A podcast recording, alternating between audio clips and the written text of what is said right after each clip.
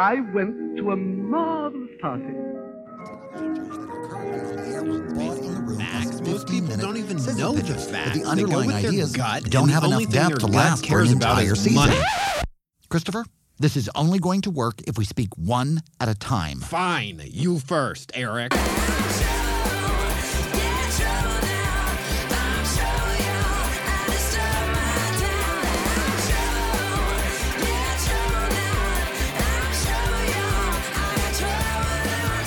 Live from the Sunset Strip in beautiful West Hollywood, California, it's the Dinner Party Show with Christopher Rice and Eric Shaw Quinn, the internet's first live comedy variety show. Featuring special correspondents from the worlds of entertainment, politics, and lousy relationships. Everyone gets served. Tonight's live cast is streaming to you through thedinnerpartyshow.com with your hosts, New York Times bestselling novelists Christopher Rice and Eric Shaw Quinn.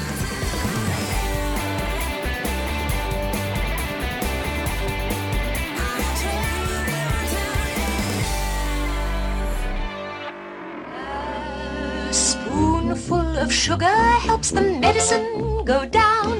The medicine go down, medicine go down. Just a spoonful of sugar helps the medicine go down in a most delightful way.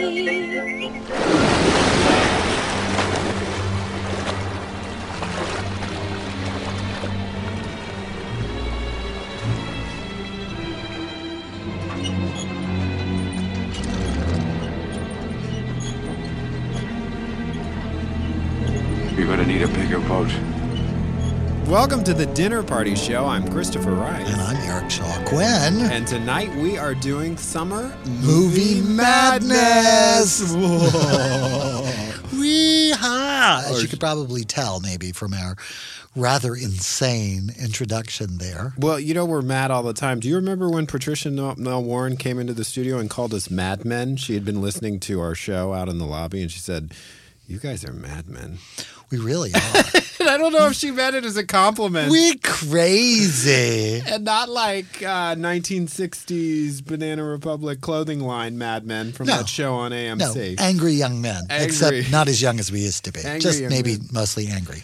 But the thing that we get the most passionate about are movies. Absolutely. We can get so upset that we end up yelling if movies don't go our way or badly scripted or disappoint us. I don't do that. I don't know what you're talking about. I remember going. yourself. Our visit to Prometheus was. Oh God. We were so upset. We were so excited about Prometheus, and we were so upset. We actually went to see. We went to lunch and then went to see another movie. We did. to kind of take the experience away because we were so disappointed. It was beautiful, but like, what were they thinking? Yeah, I know. There has not been a Promethean level disappointment this summer, I don't think. We've had some movies that have overperformed, we've had movies that have underperformed, and we're going to talk about those later in the show with Ted Johnson, who is back. Absolutely. Our uh, daily variety. It's not daily It's variety. not so daily it's variety just anymore. variety, maybe. I don't know. We'll have to ask him what they call it over there. Vari- it's it's web based, whatever it is, but we'll talk to him. I don't think entirely. I just think they don't have the, the, the weekday. We'll ask Ted. We'll ask him. We'll find Ted out. will know. It's his job. And so he's going to be here to talk about the economics of the summer movie season and and all those sorts of things. As And well then- as his personal preferences and any skinny he's got. Uh, Although- Sometimes it's hard to get that out of him. He's very, you know, he's a journalist. He tries to be unbiased. Well, I don't think he covers that side of things as much. I Right. think he's more about the business. It's a big business, Right. and I think he covers that mostly. Anyway, so we'll have all that whatever inside information we can get out of Ted, and and you know he's a regular guy. He likes going to the movies in the summers too. So we'll Yeah. find out what his favorite picks are and what he's looking forward to. And also, you and I, you and me, we It's not are a song. You and I, you, and, me. I, We, we, we, we, we. We are going to present our favorite summer movies of all time. of all time. and We we're looking for one. yours. If you have a favorite summer movie, we'd love to hear about it. Absolutely. Post it on the Facebook page. Absolutely. So now we're going to go to a brief word from one of our sponsors, and then our special correspondent, Miss JoNell Samms, is here with a special report. Oh, JoNell talking about the movies. Movie madness comes to Pawson Creek. and uh, I hear Jordan went solo this week. That you're not. You didn't Well, record with him. I'm Jordan. adjacent, but yeah, I you know I'm trying to keep my distance from him. He's a he's a lot. You don't work with him as directly as I do. It's it's I- a special challenge. I needed Okay. you know a little summer vacation from All right. Jordan. All right, all right. Well, now it's time for a word from one of our sponsors, and then we'll be back with Miss JoNell Samms.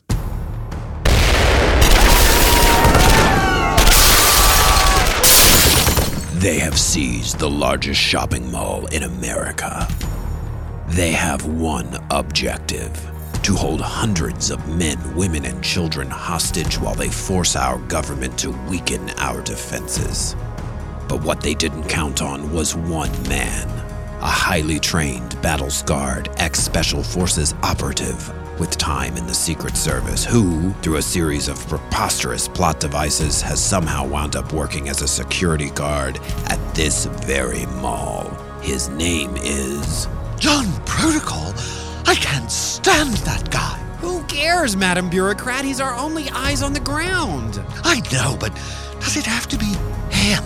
He's trained in five different forms of physical combat. I know, but he's so rude. He's already killed five of the terrorists. yeah, but we fired him, right? Yeah, and I'm not really sure why. He's Ah. asking our SEAL team outside the mall to try to get a stash of artillery through one of the ventilation ducts so we can stage an assault on the terrorist nerve center inside. Oh, no, no, no, no, thank you. If he wants to be all, I'm Mr. Rogue Terrorist Killer, he can get his own gun. Madam Bureaucrat, at the risk of sounding insubordinate, our country is at stake here. He insulted me during a congressional hearing. He insulted your shoes. they were great shoes. Madam Bureaucrat. Oh, fine. If you want to save the world with this guy again, be my guest. But I'm just going to sit right here and throw wrenches in the plot when the action inside the mall flags. Okay? In a world where the audience for action films is made up mostly of deluded white men who all believe they're super geniuses and it's really just their managers and supervisors holding them back, Hollywood brings you another tale of petty, childish, disconnected politicians who inexplicably obstruct the extraordinary feats of a man whose skills at saving the world are practically supernatural. This summer, it's John Protocol. Are we really not going to help this man? He's already saved the world nine times. They were great shoes.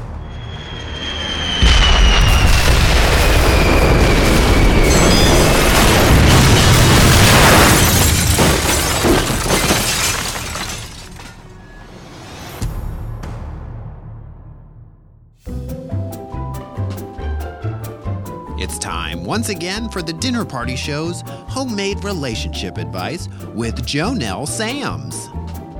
Hi, this is JoNell Samms with Homemade Relationship Advice. If you have a relationship question, you can send it to me, care of the Dinner Party Show's Facebook fan page, or at JoNell at thedinnerpartyshow.com. Movies. Movies are to dating what the kill jar is to bug collecting. Once you've found your butterfly, how do you make it last? I like to iron mine between sheets of wax paper. They look so lovely stuck up on the window panes above my kitchen sink. Wouldn't it be nice if we could preserve relationships between sheets of wax paper? Life can be trickier than bug collecting, but it doesn't have to be. In relationships, we often devote all our time and energy to catching our butterfly and give no thought to preserving it. We dress nice and fix our hair. Maybe we lose a little weight, join a gym. Maybe we even go. then we spend time coming up with romantic dates. We bring our special ones special gifts to make sure they know just how special they are. Merle, who is now my husband of 23 blissful years, was especially fond of anthurium and pink rosebuds. But sadly, once we meet our special one and get into a relationship, especially marriage, we often quit trying. The old expression is why buy the cow if you can get the milk for free? But how many of us would quit feeding the cow once we got it home? Why do we stop dating once we get married? Well, the obvious answer is because we don't have anything left to talk about. Dating is all about meeting and getting to know each other. And let's face it, after a few years of marriage, what else could we possibly still need to say to one another? Why, other than pass the salt or watch out for that bus, Merle and I sometimes go for days or weeks without speaking a word. Our time together, all these years later, is mostly long stretches of contented, easy silence. So, how to date someone you no longer need to talk to? Dining out? Well, honestly, why pay money just to read at the same table? It's every bit as easy to do that at home and better still in front of the TV. We've tried things like picnics, but I'm on the record about picnics. I just end up trapping taxidermy specimens while Merle picks flowers and tolerates being outside. Fishing is right out. Once the boat stops moving, Merle just wants to go home. But the movies, now that's another story. You sit silently in the dark, transported to a fantasy world that has nothing in common with your own personal reality. Why, at the movies, it's easy to forget that you're there with anyone else at all. It's the perfect date. And with the new Octoplex down to the Poison Creek Mall, Merle can go see a cowboy movie and I can see a nature film or one of my romantic stories. It's made the perfect date even better. Not only is it just like Merle isn't there while we spend time together, he really isn't. And yet, he's just down the hall watching Brokeback Mountain or that FBI picture about Edgar Hoover or that Bradley Cooper summer camp movie or whatever's playing. The movies offer us a way to spend time together without having to say a word to each other or even be in the same theater. Remember, there can't be a cross word if there are no words at all. That sounds like the perfect date to me. Till next time, I'm JoNell Samms with Homemade Relationship Advice. If you have relationship questions, write to JoNell, care of the Dinner Party Show Facebook page, or to jonelle at thedinnerpartyshow.com. Merle still loves Anthurium. Some things you just never get tired of. You're listening to The Dinner Party Show with Christopher Rice and Eric Shaw Quinn. The Dinner Party Show. We'll be the judge of that. Welcome back to the Dinner Party Show. I'm Christopher Rice. And I'm Eric Shaw Quinn. Again. And it's movie madness at the dinner party show. Madness! JoNell always has such an original take on Jesus things. Christ, and I love things. Judy Garland. Yeah. Dear Mr. Gable. Yeah. No, that was lovely. So, as we said earlier in the show, And I mean it, babe. love you. Don't ever change. Gotta go. Click. Eh. I don't know. I just miss JoNell Samms. I, I think eventually one of us is going to have to tell her what we believe to be true about her marriage. I and think that JoNell is all about what she believes to be true. I don't think that telling her would make any difference. JoNell li- lives in a world that she believes in, and that's, I think we all do. I think everybody lives in a world that they believe in, and you can try to disabuse people of as many notions as you want to, but people want to believe what they want to believe. All right. Don't you think? Well, I think that's code for don't tell JoNell the truth about her marriage, is what I think. I think you can code. go. I think go right ahead and try. I don't think it would work out for you. She had her friend on a couple of weeks ago. I heard. Mm-hmm. literally tried to tell her from before she got married, and JoNell didn't hear it. Miss Mamie Sideburns, I Uh-huh. heard. She I was heard. on. So knock yourself out. Okay. I don't think you'd be the first. Well, what we promised we were going to do earlier in the show was present our own favorite summer movies of all time, not of this summer. Or we threatened to do that. I'm not sure whether it's a promise or a we threat. but threatened. We'll see. Absolutely. And so now that it's time to, you know, to make good on that threat. Okay, so I'm going to make good on my threat first. Okay. Now, I had some ambivalence about presenting this movie because I did not see it during the summer. I was not actually born when it was released. You, however, who are quite older than me. So this is actually an age crack. It's not actually Christopher talking about a summer movie experience. line. About him making fun of. Actually, this is the first movie that Yes. I ever waited in line for. It was like with this movie, the movie industry changed. Like Yes. before this, it was fine, and I was a big movie lover, but I had never experienced a movie in this way before. And subsequent to this movie, more and more, Mm-hmm. I began to have the experience that we have now, particularly of summer blockbusters, but of the movie industry being this much more event driven destination appointment kind of movie going. Yes. That that it, that frankly it never was before this. That's very true. And I, uh, while I saw this movie on VHS as a young boy, it did change the movie industry. And I will tell you right now, the movie is Jaws. Dun dun dun dun dun dun dun dun. Um, I like to say there was my childhood before I saw the opening scene of Jaws, and then there was my childhood after I saw the opening scene. And it is continues to be one of the most well directed and terrifying movie moments in history, I believe. And we talk about this all the It time. is terrifying. There's th- there is one reason. Well, maybe it's not the only reason, but No. there is a pivotal reason. There is a reason. why this movie one reason. is so damn good, and it's because the shark Didn't didn't, work. work. The mechanical shark that they had built for the movie when they were envisioning basically like Godzilla at sea. They, Right. they were a true sort of B monster movie where you were going to see the shark in every shot. And you, eh, they have concept drawings and storyboards of the shark coming up underneath people in shots where they just couldn't get the mechanical shark to work. They- Ever. They got out to Martha's Vineyard to shoot this movie. They put the shark in the water and they realized the pneumatic pumps that operated Bruce, which is, was their nickname for the mechanical shark, these pumps wouldn't operate in salt water. You'd think that might have come up before, but I Yeah. guess it didn't. We have salt water in California, so I Absolutely. don't know why they didn't plan that. But it turned out to be the best thing that ever happened. I think this movie would have been relegated to the sort of Sunday afternoon schlock crap B movie lo- locus for all of its eternity if it had if the shark had actually worked Right. because they had to go with which what I always think is the scariest thing in movies with the audience's imagination Yes. they made this they made this classic film. Absolutely. And that's what was so terrifying about that opening scene to me as a 5-year-old is I was imagining what was happening to that woman below the surface that I couldn't see and it was absolutely terrifying. Right. Otherwise, it would just have been gross. I, I always have that sort of feeling like I've done enough theater and enough in the films industry, and I'm no big star, but I always, when they show the graphic stuff, I always think, well, that's just Karo syrup and Yeah. food coloring, and well, it's sort of gross and whatever. I don't have the same kind of, it doesn't really frighten me. It seems sort Mm-hmm. of, I know that it's all made out of rubber and, and food coloring and makeup Yes. rather than being anything real. But when I don't know, one of the movies I think is most terrifying in the world is a movie called The Hitcher mm. with Rutger Hauer and C. Thomas Howell. Not a gigantic movie, but he's this terrifying presence and he does all these terrible things, but they don't ever show you the things. They mm-hmm. show C. Thomas Howell's reaction to the terrible things that Rutger Hauer, who I think may be one of the most terrifying people.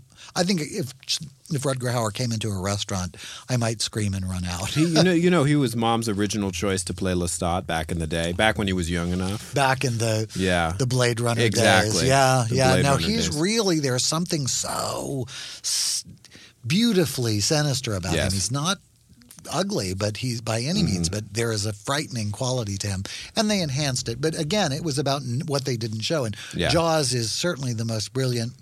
Yeah. I, I But it, it what, what here's what it accomplishes, I think, in the annals of scary filmmaking. Right, is that uh, uh, we both read a book a while ago about screenwriting called "Save the Cat," which goes into the dilemma of the monster story, which is that if your human characters don't have a plausible reason to either continue to engage with the monster or go out and defeat the monster, then your story falls apart.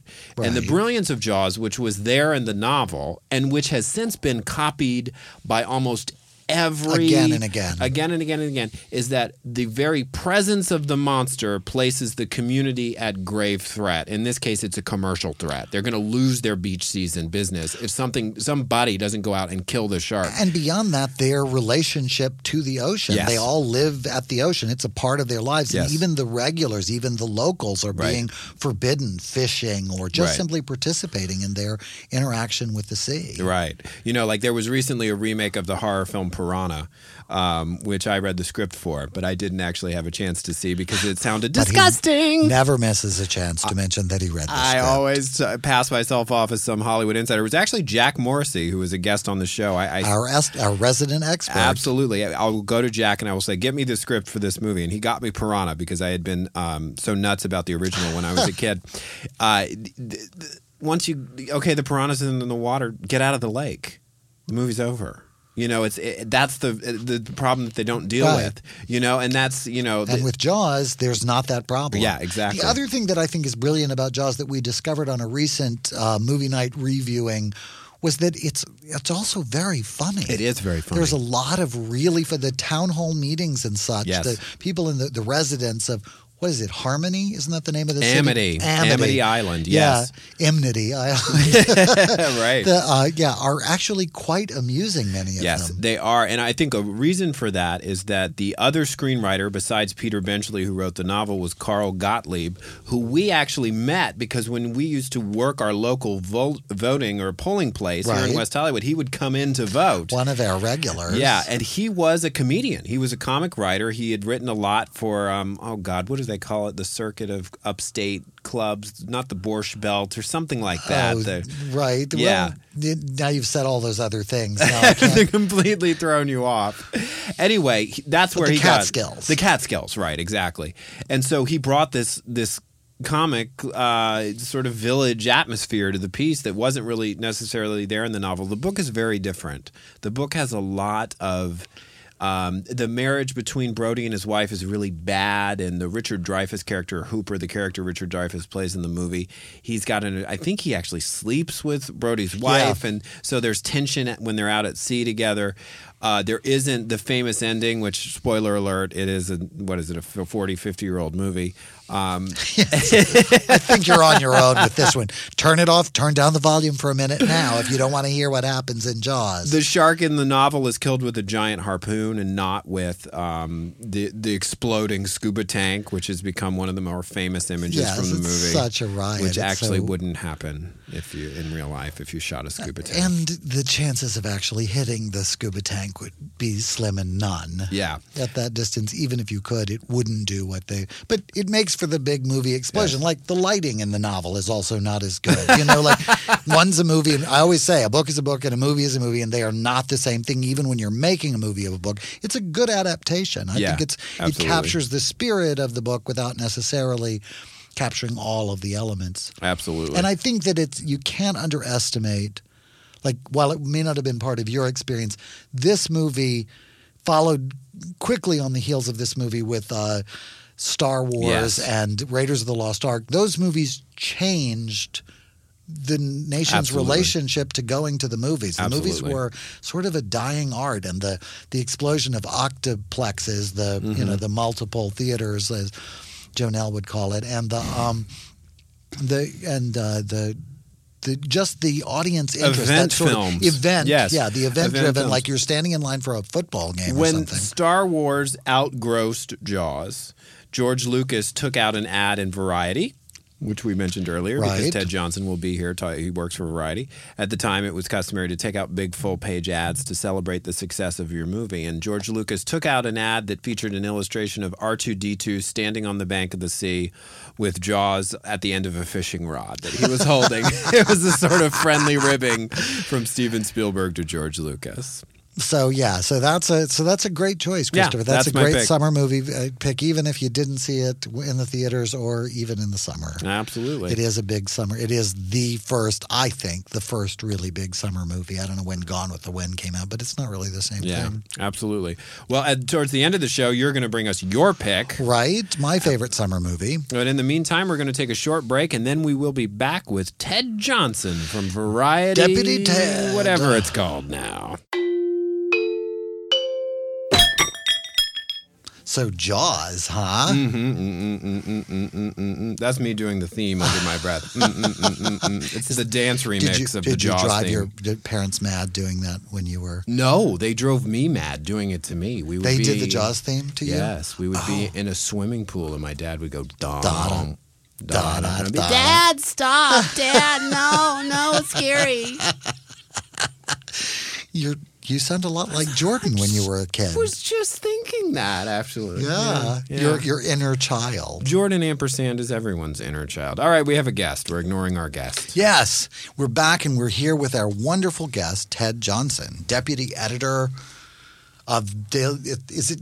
I always want to still call. it. We don't call it daily variety No, anymore. no, no, it's just variety. It's just variety. I want to call you deputy sheriff like every just time we Jack, say that. deputy sheriff at Just Right. Variety. And I have a new title. It's now senior editor. Oh. Senior. Is that because of your age, or is that actually a, a was there pay increase involved? No, I think it was uh, they just restructured uh, various titles, so uh, they found one for me. I Fine see. with me. Well, I think me. that's very impressive. Senior. Yes, editor. I actually like it. I like it a lot better. So, what do you do now? Is it exactly the same stuff with a different title? Pretty much. Oh, well, Yes. But you like doing it anyway, so Absolutely, absolutely. There's there's something about being a uh, working print journalist these days where you're you're One of you're, the you five. feel yes you feel more a lot a lot more like a survivor than right? anything else. Yeah, So- certainly it's like winning the lottery at this point. Yeah, yeah. I mean, a it's, select just such few. a uh, such a rarefied business now, dying breed. So, is there a specific office now at Variety that is in charge of fighting with Nikki Finke? Right? Well, she is part of our company, so uh, Right. yes, she is part of our company. it's Uh, just- Is she still? so the department is actually trying to get Nikki to stop fighting with us. right.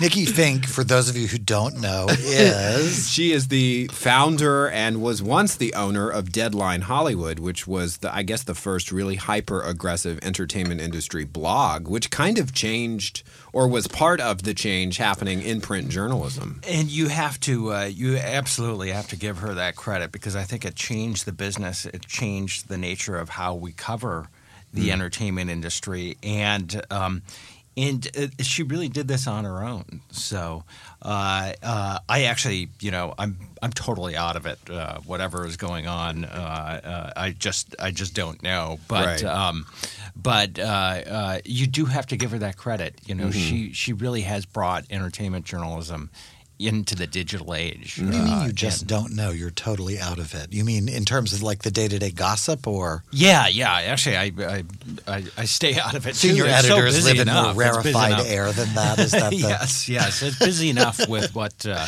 Yeah. what we're doing day the business day side day. of things? Yeah, the which business side of actually things. I think So- is what most people count on variety for anyway. Is more of the it's. I, I think it's always worth noting. I, I think it's startling that our number one or number two, depending on how it goes. Uh, on an annual basis, export in this country is entertainment. Yes. like it's it's back it's neck and neck with arms, right? It's either weapons or entertainment. Those are the two things that we sell to the world the most of, and oftentimes the number one export in this country is entertainment, and so it's a huge business to cover. Yes, uh, it actually is, and I think that um, what speaks to that, you know, because we, summer movies, Mm-hmm. uh, a summer movie cannot do well. Uh, there already has been a summer movie After Earth that actually bombed out, seemed to bomb disaster, out. yeah. Uh, but it actually is doing pretty well overseas. Huh. You know, and that has become the name of the game for the studios. Uh, they've made the calculation that upwards of 60% of their returns on these movies are to come from outside territories. And I think that has had a huge impact on the types of movies that that are being made and what we're seeing. How so? How so? What types of movies are being made, and how have they figured out? Uh, Eric had a little chair incident over My here. My chair got the better of me there. Sorry, Are you sorry. okay? Didn't mean to alarm anybody. I'm fine. Everything's okay over here. You all go ahead. Talk amongst yourselves. so does it come down to we need to put some foreign characters in our movies? Are we going to see more Chinese characters stars or- popping up? No, I think it has to do with, uh, well, uh, two things. One is I think we're seeing uh, much more, uh, many more visual effects, uh, CGI. That I think uh, translates better overseas than, Oh, sure. say, That a romantic sense. comedy where, where you have cultural differences. Sure. Uh, you ask the question, you know, why are all the summer movies, you know, full of all these huge explosions and everything? And there it is. Uh, that's one reason is, um, you know, those visual effects uh, are much easier to. Uh, kind of uh, Subtitle. jump, jump uh, some of those uh, language barriers, Right, than, of course, of than, course. Uh, than maybe but also cultural raunchy comedy. understandings. Cultural understanding, exactly. Right, right. Like, uh, if your building blew up, your building blew up. That's kind of the if the bad guys are coming for Right. you, you sort of get it. Sort of the basic morality play essence of almost an illiterate kind of. Yeah. And and the other thing is studios. Not studios that re- foreigners are illiterate, but because you're not counting on the the, the shared literacy. Exactly, exactly. And the other thing is, studios really are under the gun to uh, combat piracy. They Hmm. know that the minute that uh, they uh, release a movie, it's going to pop, and sometimes even before, it's going to pop up online. Uh, people will be able to get the free download uh, of a movie that's still in the theaters. So their calculation is to minimize that risk. What we're going to do is release the movie at the same time worldwide. They Hmm. call it day and date releases, and you see a lot of those during the summer months. And uh, those big event pictures are the type of movies that will become exactly what it says: big events that can have that huge opening. Mm-hmm. Well, now, Ted, we've been talking about Christopher's already shared his favorite, Jaws. Um, Mm-hmm. Yeah, no, no. I'm going to talk about mine a little later on. But what, what what's your sort of favorite summer movie? What's what's the Well, this is going to sound bizarre, but uh, I remember the summer of 1977, which is a classic summer. Uh, yeah, the, the whole blockbuster was just getting Uh-huh. It really going. kind of was Jaws, born right yeah, about was- then, yeah. Jaws uh, came just a couple years before that. yeah. Movies changed dramatically. Everyone was lining up to see Star Wars. Uh-huh. and there was such hype about. Star Wars, and I remember as a kid liking The Spy Who Loved Me better than Star Wars. and I'm very nostalgic to that James Bond movie. It was the first James Bond movie I had ever seen. Oh. And I just I just took How to that old were movie. you? I was uh, 10 years old. Oh, okay. So, uh, it, so it's going to seem strange, Okay. but for Really? The nostalgia first, reasons, "The Spy Who Loved Me" is it was my favorite movie. Roger even Moore. even through that summer. So I was going to also So say is that your favorite Bond? Is Roger Moore your favorite Bond? Uh, actually, you know what? The new guy really. Daniel is- Craig, I'm yeah, telling you. the new guy is really my Yeah. favorite Bond. I mean, I think He they really, they really perfected amazing. It's a wonderful, franchise. yeah. The new the new take on it, I have to say. Yeah. I, I love Sean Connery and wonderful show, movies like Diamonds Forever, but they were more camp. Mm-hmm. And certainly the Roger Moore era was all about camp. That it was kind of the scariest henchman of them all. Richard Kiley as Jaws with Yes, the metal right. teeth scared me so bad as a child. Back to Jaws. It's a tie-in, but it's yeah. all about Jaws for you. yeah, scarier than Oddjob, the guy with the hat that could cut your head off. Absolutely, and I'm not got- sure but how scary that really is. I thought that hat was scary. I don't want to have my head cut off well, by a hat. having your head cut off is kind of a bad thing. I have to say though, the whole that whole Roger Moore franchise got a little ridiculous by the time A of to little. a Kill, you know. And he was, I think he was 61 years old, and I actually got the chance to interview Roger Moore, and I asked him because Oh, what I loved was when he, He went was, skiing. he was he was that he was James Bond that long. He was that long, yes. He really held on to that franchise for all that was worth.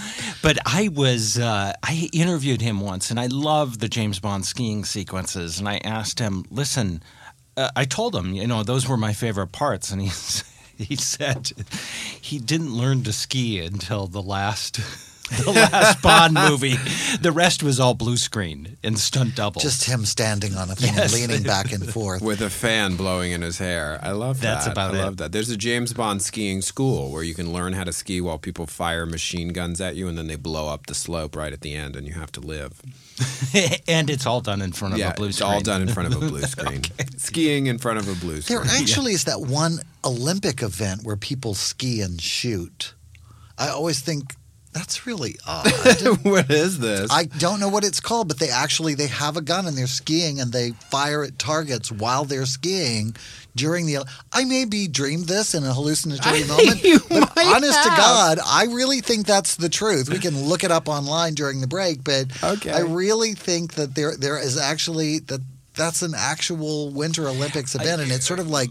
Uh, okay, I guess that's sort of Olympic. Are you Okay. confusing this with the Saturday Night Live Spider Sabich uh, skit? Uh, this is really going back, but uh, Wow, yeah, that's no, I'm not. I actually it was one of those that it was this last round in Canada, the the Winter Olympics in Canada. I paid a little the bit more Olympics that only Eric watched. So I'm intrigued by this whole internationalization of the summer movie season because I didn't know After Earth was doing well overseas. It was such a disaster here. why do you think it was such a disaster here? There seemed to be, and I'll lead you a little bit here, a belief that it was a Scientology messaging movie, and a lot of the critics ganged up on it for that reason. Do you think that was founded? That could have had some impact on it, but it just it got such bad reviews. It had bad buzz. Uh, I think the the moviegoer in the United States is really, you know, the, really attuned uh, now to what uh, the early word is about these movies. You know, Mm-hmm. there's so much poured into marketing that there is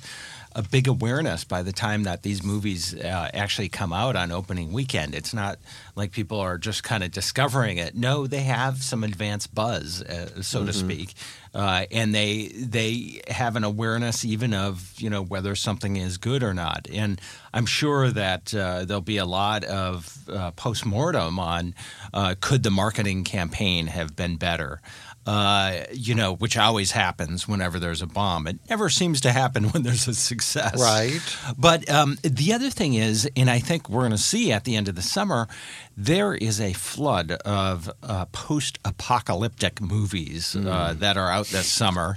Right. Uh, and uh, There's one this the- weekend, the the end or whatever the Seth This Rogen. is the end, yes. This is Uh, the end. Some And- are comedies, some are big budget. there are two comedies, right, about the end of the world this summer. I'm trying to remember the other one. There's Seth Rogen, and then there's another one later in the summer. And I To should look know at- this. But it's this whole sort of obsession. I, honestly, I couldn't sit through the.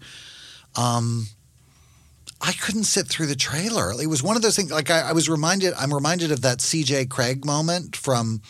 Uh, The West Wing. from the West Wing, where they, they they do the backstory, the flashback to where she's getting hired, and she says to him, she's working in uh, marketing in Hollywood, and she says to a director, "Yeah, I could have helped you if." Your movies were unknown, but unfortunately, your movies were just bad. I, I really couldn't. Like, it was one of those things where I looked at the trailer and thought, "God, this just looks awful." Like, I, I can't really blame marketing for the the fact that even in the trailer, with everything going for it. Plus, I had seen that kid, um, the Will Smith's kid, in that remake of the Karate the Kid. Karate Kid, and he's terrible. He's Yeah. a bad little actor. He's bad. Like when you're that adorable and Mm-hmm. young and have everything going for you, and you still stink up this, the theater, you really need to, you know, work on your typing skills. Or And something. I think that was the other thing. I think that people were really angry over that idea that this was a movie that Will Smith had given to his son. Far be it from me to comment on family nepotism in the entertainment industry, but at the same time, um, it was looked upon as a very expensive vanity project. And I think that coupled with the Scientology thing, I had people saying to me who actually worked at the studio, we don't know. We think maybe this is a Scientology piece because fear is a choice is a very popular Scientology motto, but that's also a popular motto with most new age spiritual belief systems. Fear is a choice, you know. So I, I don't know. All that is to say that that I that advanced word thing that you pointed out, you know, it, what it brought to mind were the movies that don't get advanced screenings for critics. Like, is that always just a terrible Yeah. sign? Do you That's guys look not at a that great as, oh, sign. oh, you know, because go ahead. Absolutely not a great sign. That means it essentially means that the studio uh, does not want hates to. we hate this, and we Hate think the- if anybody well, that sees it, too, yeah. We're gonna keep it a secret. And uh, you know, and that means that the studio does not want to um, uh, further diminish its chances at the box office by having, or at least get really the opening weekend bump If- that they might get that uh, that critics could kill. I think sometimes it's like this is the only money we're going to make because as soon as people find out what a dog this is, Well, that's the other thing is it used to be that um, that you would monitor the drop off from weekend to weekend. Now you monitor the drop off uh, from Friday, Friday to, to Saturday, Saturday, right? Saturday to Sunday. Just uh, amazing. Word gets out very quickly. People get uh, social media. People get their opinions uh, out there. Rotten Tomato tomatoes, Tomatoes. obviously, tomatoes. Tomatoes, yes. Uh, obviously, they get the word out uh, Mm-hmm. through that site, a very popular site. The other thing is, you know, it, look at how much it costs to go to a movie right now. I think people are a little more hesitant uh, Hmm. for their movie dollar. It's not like it used to be. Particularly with the 3D premium prices. Exact, yeah, 3D premiums, and I think especially if it's a family, they're gonna they're gonna want to know Mm-hmm. absolutely immediately, is this going to be a good movie? And if it's something that they haven't heard a lot about, they're more apt to check. Uh, or if you're having check to the pick, reviews. I, Mm-hmm. I honestly, I look at the sort of the general sort of scattershot and have like, well, this one I really want to see. I, and there's this whole list of like, this one I'd like to see in the theater, and this one will be fine Right. at home on my giant flat screen television because uh, it's not in 3D and it's kind of a more intimate movie. And I really wouldn't mind. I'm already paying for HBO and Showtime and all of that, or, and my Netflix membership, Right. and all of these are other ways for me to view. Like, like I think at some level. And then, then there's just uh, summer. There's a lot out there. There's Yeah. a lot of choices. So why on earth would I pick something that looks marginal or stinkery or isn't f- filled with people that I want to see? Yeah, I think those technical considerations are very real. I think they've changed the way films are developed now in Hollywood. The features market has shrunk over the past few years because people are asking the question, uh, why isn't this on cable? And why would people be incentivized to go see this in a theater, as you're describing? Right. I want a big fun event. Yeah. If I'm going to the movie theater, I, I want to have the whole experience. I love going to have lunch and see a summer matinee. I, I, it's one of my favorite things in the world to do. But yeah, why wouldn't I want to see Pirates of the Caribbean as opposed to this the Seth Rogen picture this weekend? Like, I think that'll be fine on HBO after it tanks. Well, we're going to take a short break and then we'll be back here with Ted Johnson, senior editor, no longer deputy editor at Variety. And more movie madness. She was a very pretty young woman no one found attractive. You might as well learn to type, because despite the fact that you were the most attractive person in this movie, you ain't never gonna get you a husband. Oh, Mom. He was just a regular guy who was really, really beautiful, even though he did absolutely nothing to earn the rippling abs and the artfully frosted hair in his rugged and thankless but heroic profession that no one but she appreciated. I appreciate you. Let's eat another pizza and drink some more beer, even though both of us are clearly underweight and haven't eaten anything like this in years. Together, they're exactly the couple you'll pay $15 to see them become, while they completely warp your sense of love, romance, and your vaguest grip on reality. Go away. I'm not sure what I want, and so I'm just going to throw you away without even asking how you really feel. I'll wait patiently while you behave like a premenstrual 13 year old. And then I'll say something completely improbable, like, You complete me. After I do some ridiculously unlikely romantic thing to convince you that you should give me a chance, even though I'm prettier than you and such a catch, even straight men would probably accept my marriage proposal. Theirs was a predictable romance that everyone saw coming, except the untalented studio hacks who keep greenlighting the same unmarketable, warmed over romantic crap that's been bombing at the box office for years. You complete me. A skywriter spelling out the first thing I ever said to you. Why would you do that after the way I've treated you? I have no idea. And neither will you when you see this most recent version of the same romantic comedy that we've been remaking since Billy Crystal was still young enough to be a romantic lead and you didn't hate Meg Ryan. I have no idea.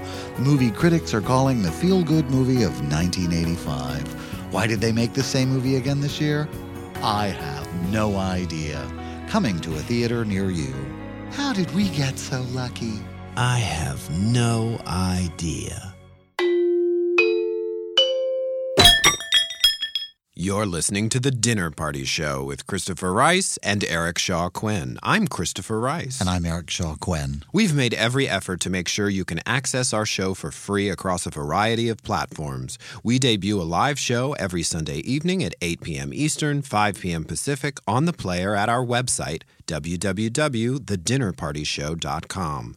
This same stream can be accessed via our free mobile apps for Apple and Android devices, so you don't have to be in front of your computer to join the party. We're on for 24 hours a day, seven days a week. That's right. If you miss the live show, we replay it continuously throughout the week until a new show debuts the following Sunday at the same time. Our free mobile apps keep you connected to these encore presentations as well. We interact with our live listeners through our Facebook page, so if you'd like to ask a question of a guest or have us respond to your comment, make sure you've liked the page for the Dinner Party Show on Facebook. Our SoundCloud profile is where we feature reports from our special correspondents. You can access all of our social media platforms by visiting the links at the top left hand side of our website, thedinnerpartyshow.com. They're located right next to the player.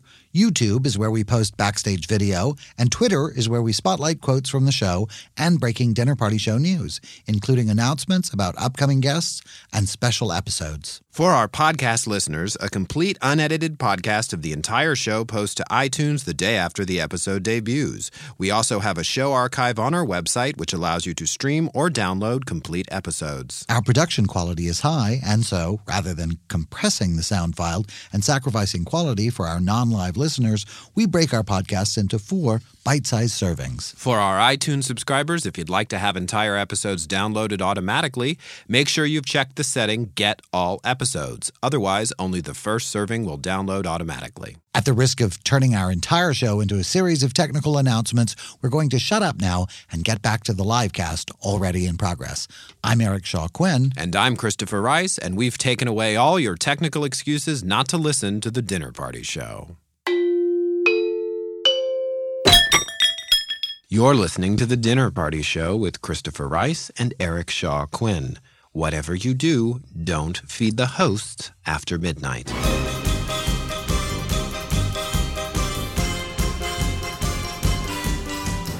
And we're back with Ted Johnson, senior editor at Variety Magazine, and we're talking summer movie madness. We have World War Z Yes. coming out, which is maybe an Also interesting anticipated summer movie to talk about because the story behind it is so dramatic. Um, I don't know if you're if anyone's production the, or the the- story of the production is Really? it's like Charlie's Angels level intrigue of, Oh, my of what happened in this movie and Ted jump in at any point.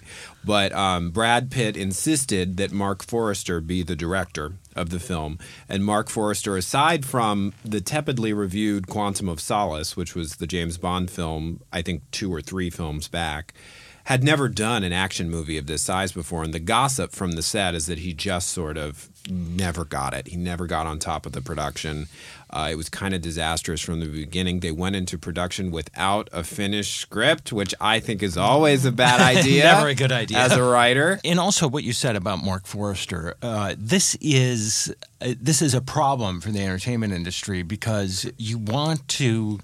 Uh, it- it- summer uh, summer box office has a tendency to look the same. We see sequels, we see all these apocalyptic movies, uh, uh, we see these reboots, and what studios uh, have resorted to is getting someone who may have a different point of view uh, and try to get that same kind of magic that Chris Nolan did for the Batman Right. franchise. Mhm. Uh, here was something, who, someone who had a very different take, Much more on a popular ter- character. So I think that they, the studios, try to do that. The risk they play is that not every director is a big event director. I, my favorite of this is is Brad Pitt's mark personal marketing campaign. Have you seen this? He's literally flying around the world and just showing up in screenings for the Wow. movie with T-shirts and to say hi, thanks for seeing my movie. like like he was in five cities in two days in the United States. He was then in overseas. He's in Wow. Australia now, and he's off to Korea next. Like he's literally showing up. Like so, when you go to the see the film, you don't know if Brad Pitt will actually walk into the screening with I you. love that. And he always mm-hmm. offers the audience, if this isn't the most intense movie you see this summer, we'll get, I'll give you your money back. Like And who's going to say no to Brad Pitt, right? That's right. That's uh, it's genius. brilliant because Yeah. he's the best It's thing that the movie has going for it is Brad Pitt. Now it it has gotten some good reviews, believe it or not. Uh, but um, I have to say that is what producers should be doing. He's a producer on this Yeah. movie, so uh, you know, He has, yeah, he has skin in this game, so he actually cares about the outcome. a lot. I sometimes I, I think that a lot of what Hollywood lacks uh, is the showman aspect. The people who are willing to go out there and really promote their movies to death. Uh, Uh, there tends to be a little more hesitation, not just from the actors, but uh, from the directors and the writers to actually get out there Yeah. and, and be and believe in the project little rather than it just being a paycheck stuff. of Yes. like this is something I actually care about. He says he made it for his kids. His his sons want love zombie movies, so he wanted to make a movie they could actually go and see. Right. That he was in that they might actually you know care about, and uh, that's sort of a fun premise. I, d- is it a movie either of you want to see? I absolutely want to see it. I'm a huge fan of apocalyptic movies. I'm not so crazy about the zombie thing, but they appear to be weaponized hyperspeed zombies. They run, which I think is really interesting, and they're not showing their faces in any of the trailers, so I'm not sure if they're going to be like Walking Dead style zombies.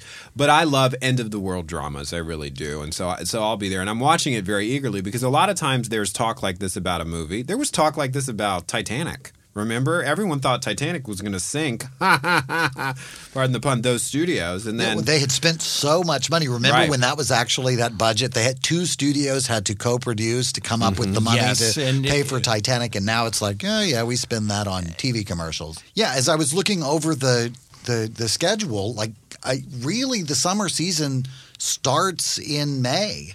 Like the summer movie season has, uh, we're halfway through it because as you look at the August schedule, it's really beginning the the more serious. A lot of the movies I want to see are coming in August, and they're the more serious, more Like sort of the fall Woody Allen movies. movie, the, yeah. the Woody Allen movie is there. The the new Ryan Gosling picture. I the name escapes me right off the top of my head. The Prince Avalanche, which it looks like it's going to be sort of um, waiting for Godot with uh, Paul Rudd and uh, Emile Hirsch and. What's the new Ryan Gosling thing? That, like, there's still some summer uh, heat there. Lovelace is in August. Um, a lot of really sort of more um, character driven, more the, the kinds of movies we would traditionally think of as fall movies. It, it Right. seems that the summer movie season is from May to July, I guess is what I'm right, suggesting. right. Right. It gets earlier and earlier every year, doesn't it? Uh, well, i- i- it uh, it pretty much uh, I think probably about ten years ago with Spider-Man uh, having that first weekend in May uh, and doing phenomenal business. Uh, Hmm. it, it pretty much Yeah. that solidified that date as the opening. Of Yeah, we've had some It gigantic really, hits already. It hasn't really gone any earlier than that because then it's a hard. It's harder to make the case when kids are still in school when they're definitely still in school, Right. just done with Right. spring break uh, for them to say, well, now we're starting the summer season. Uh, it's also expensive for the studios. You know, they. Uh, they put their best stuff uh, within these three months, uh, and uh, it's an ultra competitive time period. Unbelievable Uh, calendars, yeah. Sundays. yeah. Although this weekend is practically nothing opens. It, that always surprises me in the middle of the summer when this weekend the Seth Rogen picture. That's kind of it. Right, right.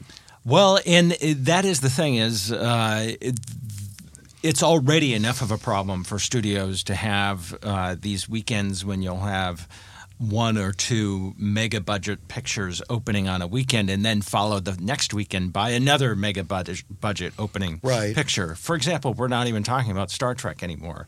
It opened just what was it, two weeks ago? It's all about the first weekend. Like there's no Right, sense of a, right. a movie's ability to have legs, as they used to call it. I don't know if they even use that term anymore. To stay in the theaters week after week, Right. continuing to pull in maybe not giant numbers, but good, solid, steady numbers, and build up those big totals by continuing to play for months and weeks. Now it's like, oh well, it didn't do big the first weekend, so And that's, it, for them. Yeah, totally. I, and I, it's so unfair, for lack of a better word. It, it's almost turned into like a sporting event. It's Right. like people who are not industry people get involved in the sort of the well. I've had people at the grocery store say, "I'm going to see so and so because I want them to beat." The other movie, as though the box office totals were Yeah. a competition between. yes, I know, which is Right. Totally like, bizarre. I, know You're- it's a competition, but not in that way. It's it's you know we're all competing for the entertainment dollars, but it's not like a sports victory where your score is bigger than your score. Right, right. You win. Your team wins. Superman coming next week. Man of Steel. Oh my God, I can't wait to see. I, I would pretty much see Henry Cavill in whatever um, format that he's available in. I think it's actually Cavill, but whatever. Henry. Variety reviewed, uh, our critic reviewed it. Uh, so-so review thought that it was uh, a, a few too many explosions. Thought it No was such thing. Yes, Really? no way, no a way. Superman Such movie with too many I, explosions. I also heard was kinda dark. a while ago. I heard that I love dark, but I heard Nikki Finke saying that that it over delivers, which I was like, what does that mean? It over delivers. That's a box office term if I've ever. But heard listen, one. Zack Wow. Snyder has never been the critical darling at all. I love him. I love his movies. Love he's always Snyder. deeply visual and over the top.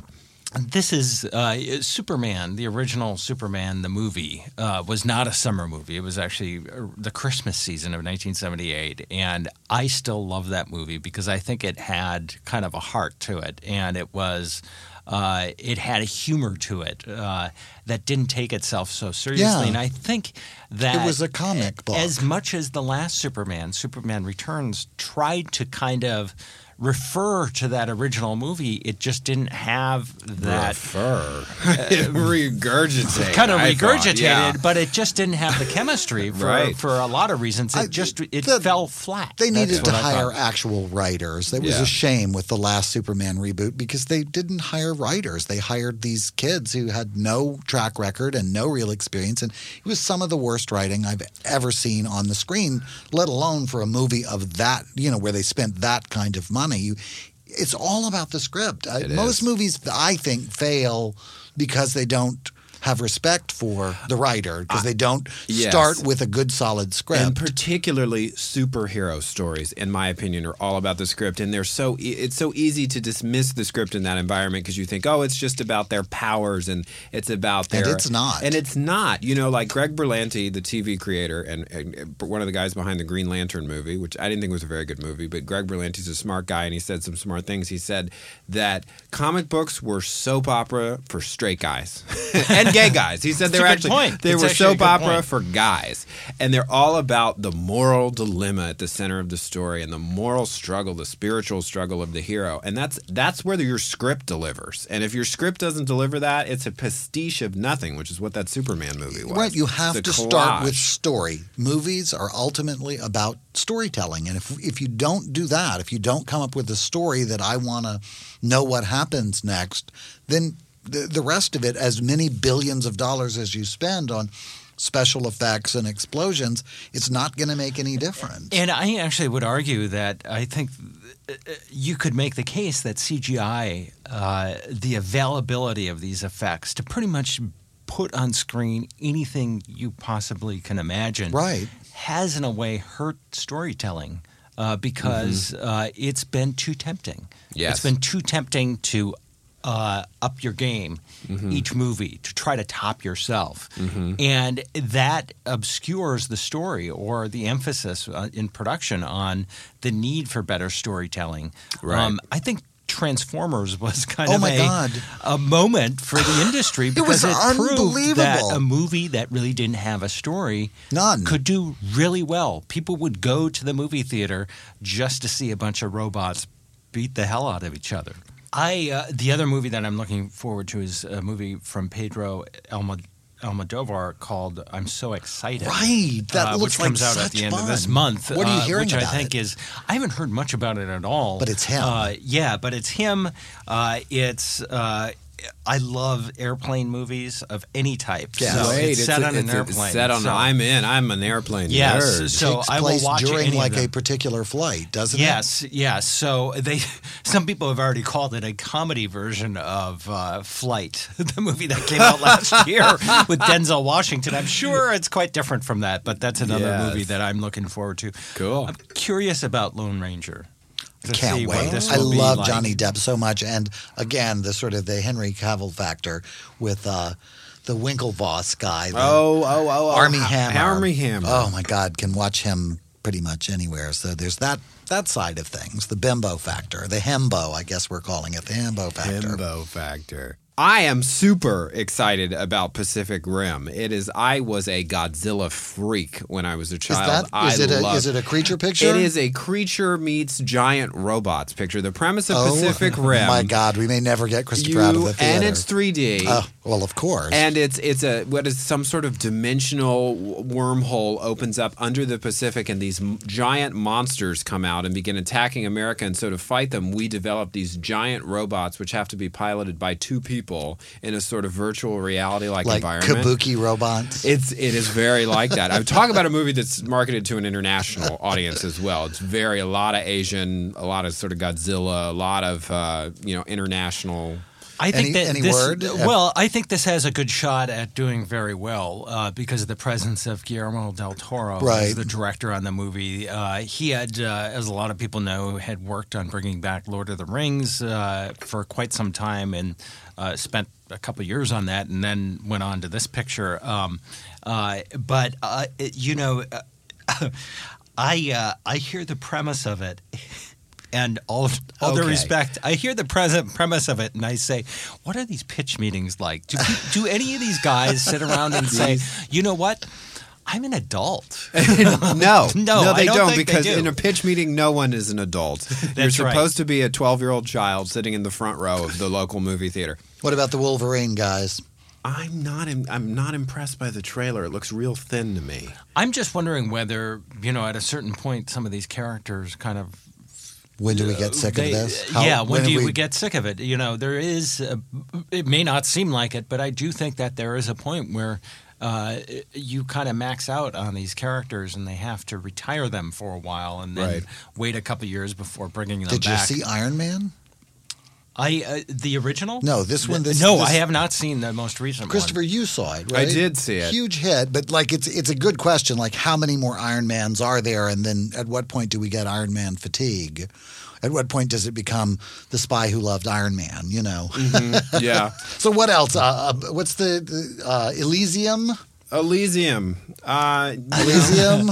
Again, uh, The another garbage dump movie? Yes, another another post-apocalyptic uh, Right. thriller movie. So this will be the true test whether audiences are tired of seeing the world uh, gets it get it get its ass kicked uh, because this comes out in or August. where so- everybody's just filthy. That's always my problem. The, the everybody's just filthy in those movies. I, I, I like for people to clean up a little bit. I guess the Jodie Foster crowd, the people living in the clouds, The will people still be- on Elysium, will be yeah. neat and clean. At least I'll get some. There'll be some relief from the the garbage dump where they filmed it in Mexico City. All right, Ted. Well, thank, you Thank so much for coming by and talking about the movies. Johnson. And I wanted Thank to you for about having this me. A one wonderful topic. time. Enjoy your summer movies. You too. Did we leave anything out? Did I we leave we out any movies everything. that you that you wanted to mention? No, I think that's about it. We've covered it I'm all. already. I'm already just uh, uh, seeing a number of these just makes me a little bit exhausted. It's a lot, lot to choose from. Well, thank you very much for returning to the dinner party show, and we hope that you will come back very soon. Thank you.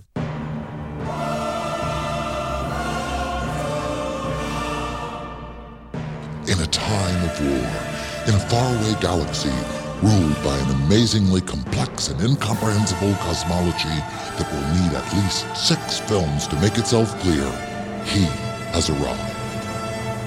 Our world is dying. Our people are dying. You, stranger, are our only hope for salvation. Uh, yeah. Why is that? I don't even know how I got here. He was a lone man in amazing shape, but wholly unqualified to do anything besides look incredibly good with windblown hair. Who the hell are you people? We are an amazingly good looking, English speaking alien race, and you will save us from extinction at the hands of an amazingly bad looking alien race that wants our planet. Why do they want your planet? It's a shithole that looks suspiciously like New Mexico in some parts and Northern Africa in others. Our world is too complicated for you to understand so soon. Good. Can I go home? No, you must save us. On Earth, he was a gas station employee with a Gold's membership, a bad attitude, and a shrewish ex-wife who never would have walked out on someone as good looking as him if this weren't a movie. But on this strange, desolate planet of amazingly attractive people in taffeta bathing suits, he has been chosen for no apparent reason to lead a revolution against an impressive species of ugly aliens, all of whom have British accents. I know, strange being. I'll be late for Coranda, and it's Harkle's Day, so there's fresh cake. How did I get picked for the savior gig? I, I know nothing about this planet, or you people, or what the hell I'm doing here. Arthur, we're going to be late. Till next time, strange being. Wait, that doesn't answer my. Hero, you have been chosen to be the one to save us for one reason. Because you're hot. I just don't see how that qualifies me for this job. You're just like my father, who was killed in the first uprising against the ugly aliens with British accents. How? I'm not related to you and I never met the guy. But he was hot too. Here, watch this hopeful flashback. He is hot. In a universe filled with the self important myths and prophecies of unimportant people, all you really need to shape the fate of galaxies and fulfill those prophecies is to be really, really hot. All right, let me get this straight. Even though the only things I know how to do are pump gas and make protein shakes, you want me to stay here on your shithole planet and learn how to fire this ridiculously complex laser gun and fly this hovercraft over thousands of miles of desert to save a bunch of grubby looking orphan kids from a flesh eating alien monster who sounds a lot like Angela Lansbury. And be my lover and rule as king. Lover? Ew, you're an alien. I'm an alien. Am I not beautiful? I think horses are beautiful still. Do you not love me? I love my dog, but but not in that way, you know? What about destiny? What about speciation? I'm willing to overlook that without even so much as a mention because you're hot. This summer, take a journey to a faraway galaxy that is as superficial and obvious as the one you come from, and join with a wholly unqualified hero with an amazing V-shaped back and a perfectly sculpted jaw as he battles a planet full of trite cliches with his shirt off. Why? Because he's hot. In a universe filled with the self-important myths and prophecies of unimportant people, all you really need to shape the fate of galaxies and fulfill those prophecies is to be really, really hot.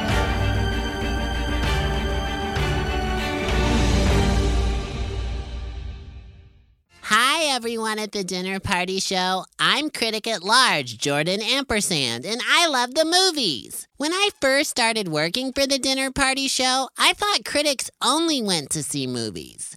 And then Angry Mouth Grumpy Pants, otherwise known as Eric Shaw Quinn, was all like, no, you have to do things besides seeing movies, like go to restaurants and don't get thrown out for being drunk, or go to the museum and don't just hang out in the gift shop stealing fun t shirts in a boy size extra small. So finally, after months and months of not being able to talk about movies at all, except for my Star Trek Into Darkness review, which has gotten me all kinds of hate mail from nerds just because I didn't say Marmaduke Cotton Patch's name right or whatever. Anyway, I have finally been set free to talk Hollywood, so get ready, hookers.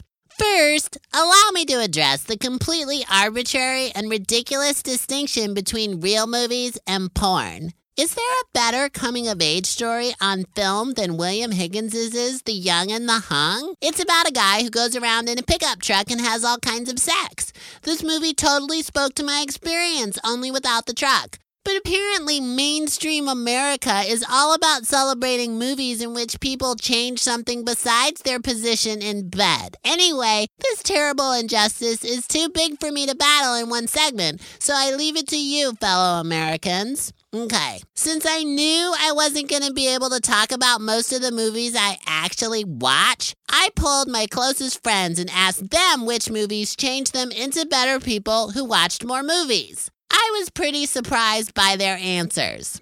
I started with my best friend Fitzpatrick, who is going to be a totally important designer one day if he doesn't have a totally important overdose first. Anyway, he was all about some movie directed by a German guy who's dead. I think the guy's name was Raining Assbender, but I'm not sure. Anyway, it's called A Year with 13 Moons, and it's about this drag queen who's really quiet and boring, which kind of defeats the whole point of being a drag queen, right? I didn't get it. I turned it off finally because she was walking everywhere, and I was like, take a cab, girl. Those are good shoes. Next, I called my friend Black Lawrence Merriweather, who owns an ironic scarf store, and I asked him what his favorite movie was, and he was like, It's E.T. And I was like, What? That movie's horrible. A small Chinese man who can't talk right shows up in your backyard, and you're so all about Asian stereotypes, you won't let him drive his own bike. That movie is so racist. Personally, I'm disappointed in Black Lawrence Merriweather, who apparently fails to see that there are other races besides the white boys he wants to sleep with. I mean, there have been so many movies about how far black people have come. You know, movies like The Help or Madea's Family Reunion or Tyler Perry's Temptation, where everyone who's not monogamous gets HIV and decides never to have sex again. We have to recognize progress where it happens. And oh my God, stop with the emails already. Yes, he told us to call him Black Lawrence, so it's not racist and shut up. So obviously, since I can't talk about the porn movies that have really affected me deeply, and because my best friends are either racist or high, I had to make a decision for myself about what my favorite movie is. And the winner is, drumroll please, The Adventures of Milo and Otis. It's a movie I saw when I was a kid, and it's about a cat and a pug who become friends, and it's so awesome.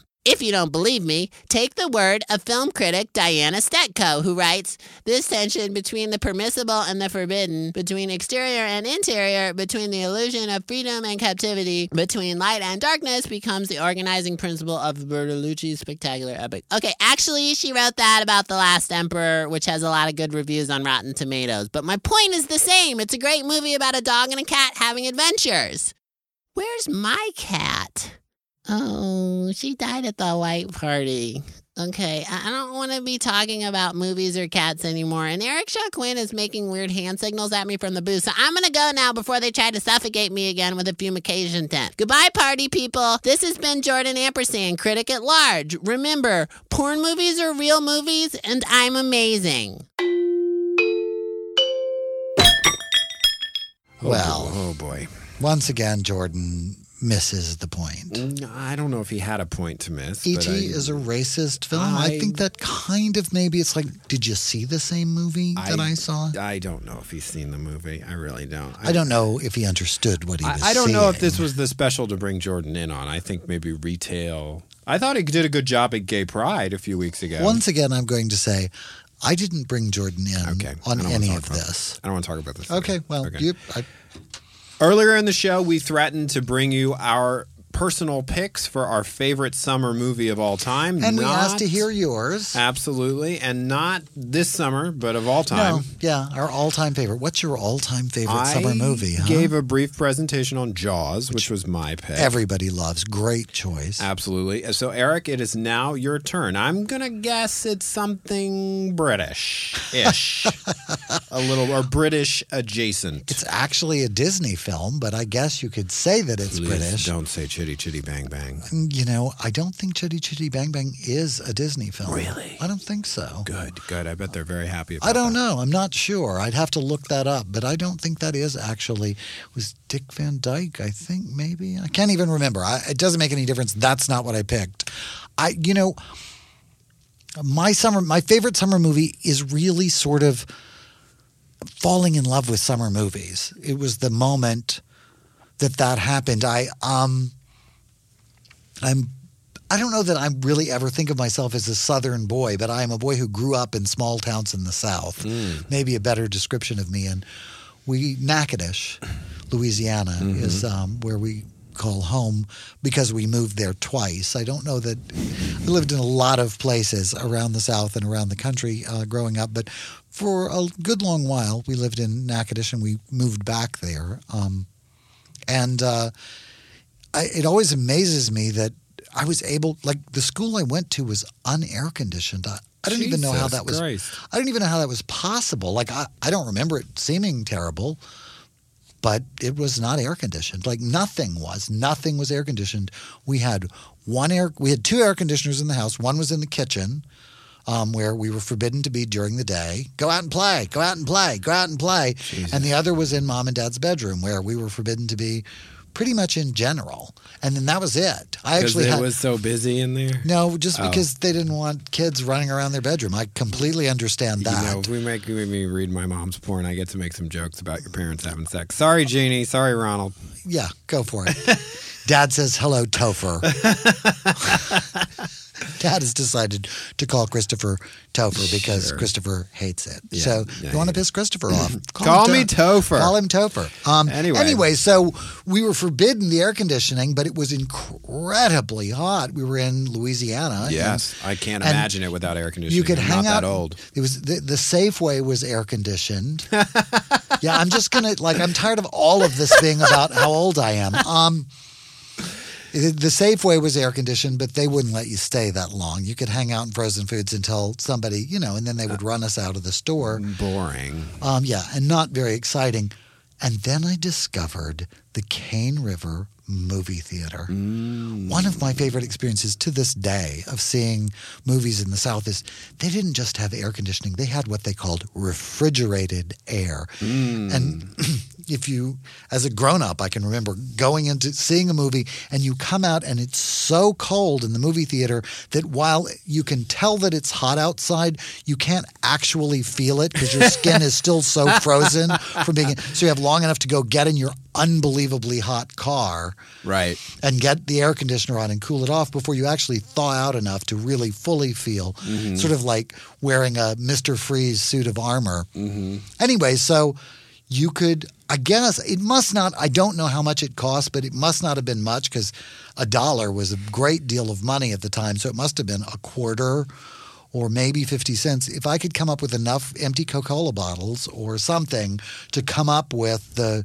the money, I could spend the entire day in the Cane River movie theater Seeing the same movie in the air conditioner, seeing, seeing, the same movies? movie over and Wow. over and over. And the movie that it all began with was Mary Poppins. I saw Mary Poppins something like 27 times, like over the course of, I would just go in and stay there all day in the air conditioning whenever I could raise the money. Now, would they come through and make you pay again, or would they? There was nobody in the theater. They didn't care. Nobody ever said anything to me. It was never a question. I saw so many movies, just dozens of times. I saw that. I saw 101 Dalmatians, uh, Snow White and the Seven Dwarves. Uh, I saw uh, Fireball. Uh, Fireball. yeah, what was it's that? A, it's a James Bond movie. Thunderball. Thunderball. Thunderball, not Fireball. Thunderball. Um, I saw Bonnie and Clyde, which I probably shouldn't have. I saw, I saw um, Born Free. I just a man called Flintstone, which was a, a feature-length Flintstone movie about. Fred being the the double of some sort of spy or something, some ridiculous. Wow. I mean, I would literally just go in and watch these movies over, and, and there was the full movie plus features plus a cartoon. Mm-hmm. Sometimes they would have these nature films from Disney where it would be, you know, the, that kind of country fried, fried fella talking about and the and the the uh, the mating ritual of the uh, the desert scorpion, and they would play like square dance music while the scorpions kind of not very Scorpion Square. Dance by the- Walt Disney. the movie that started it all was Mary Poppins, and then I got the soundtrack um, of the movie, and I learned every word, and and it was really it sort of was the beginning of a love affair with the movies. I went in because there was air conditioning, Right. and I stayed because I fell in love with movies, and. It wasn't even the summer the movie came out. It was Natchitoches, so it was years later. They we didn't they didn't get first run movies in Natchitoches back in 1802 or whenever I was young enough to be going to see this movie. But um, but but it was my experience. I saw the movie. It was the summertime, and it was Mary Poppins, and Aw. that will always be my um, my very, very, very favorite. That sort of in the dark, in the cool, in the and to this day, I love to go to matin, summer matinees more than summer nighttime movies because it's about taking refuge from the sun and the heat. Also, the nobody is there, Oh, which is great. I love that. I fell in love with having the theaters empty. I, It- yeah. that's that has persisted as well. Because let me tell you something, Eric Shaw Quinn does not like it when somebody in the movie theater turns on their cell phone screen. I swear to God, I also don't like it when people bring their flashlight and shine it in other people's faces. Like Mm-hmm. if you own a cell phone, um, it's I'm happy for you, and please don't bring it to the movie theater or don't turn it on when you're there. Mm-hmm. Right. I'm not interested. Absolutely. So when there are less people there, there's a less uh, lower chance of a fight between Eric Shaw Quinn and a crazy There's lady. never a fight. I just say, please, could you not shine that in my face? That's not what you said that one time. You were like, "Could you turn off your phone?" And she did it. I was, I was like, Yeah. mhm. Yes, I saw Inception next to a woman who was texting the entire time, and I was sitting there wishing I had Eric Shaw Quinn's courage and bravado. Because she looked really dangerous. She looked really dangerous. Her nails were very long. She was just- texting like a demon. It's the worst addiction in this country. It really is. Cell phones are our number one addiction problem in this country. And maybe we will bitch about that on our next show coming up with Polly D. Excellent. Yes, we're doing a trade off, is what we're doing. Polly D is the host of the popular internet radio show Hello Polly, which he hosts with his partner, his life partner. We aren't life partners, Eric Shaw Quinn. I don't know if you knew that. We're just I- best friends. But I think we're pretty much stuck together for life. Yeah. It's just as friends. yeah, but there's some stuff we don't do because, as you say, we'd probably get cracked up if we did it together. Oh my God, it would be so like ridiculous. like, weird and kind of like incest. put but- that away.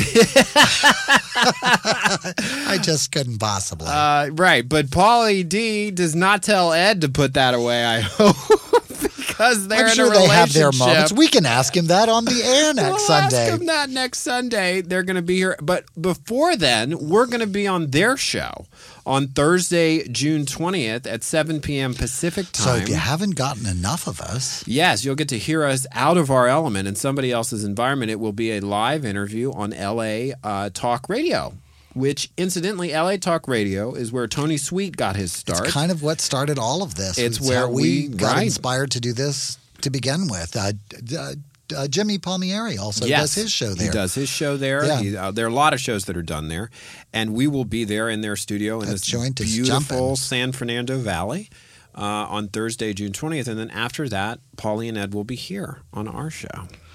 So you can find out what you forgot to ask on Thursday. Exactly, exactly. But in the meantime, that's it for our summer movie madness special. Are you mad yet? Are you summer yet? That didn't work. No, Yeah, no. no. So we won't do Are it. you a movie yet? No, that That's not it work. either. Let's just Anyway. go with mad. This has been another mad, mad, mad episode of the Dinner Party Show. I'm Christopher Rice, And I'm Eric Shaw Quinn. and we'll see you back here next week. Thanks.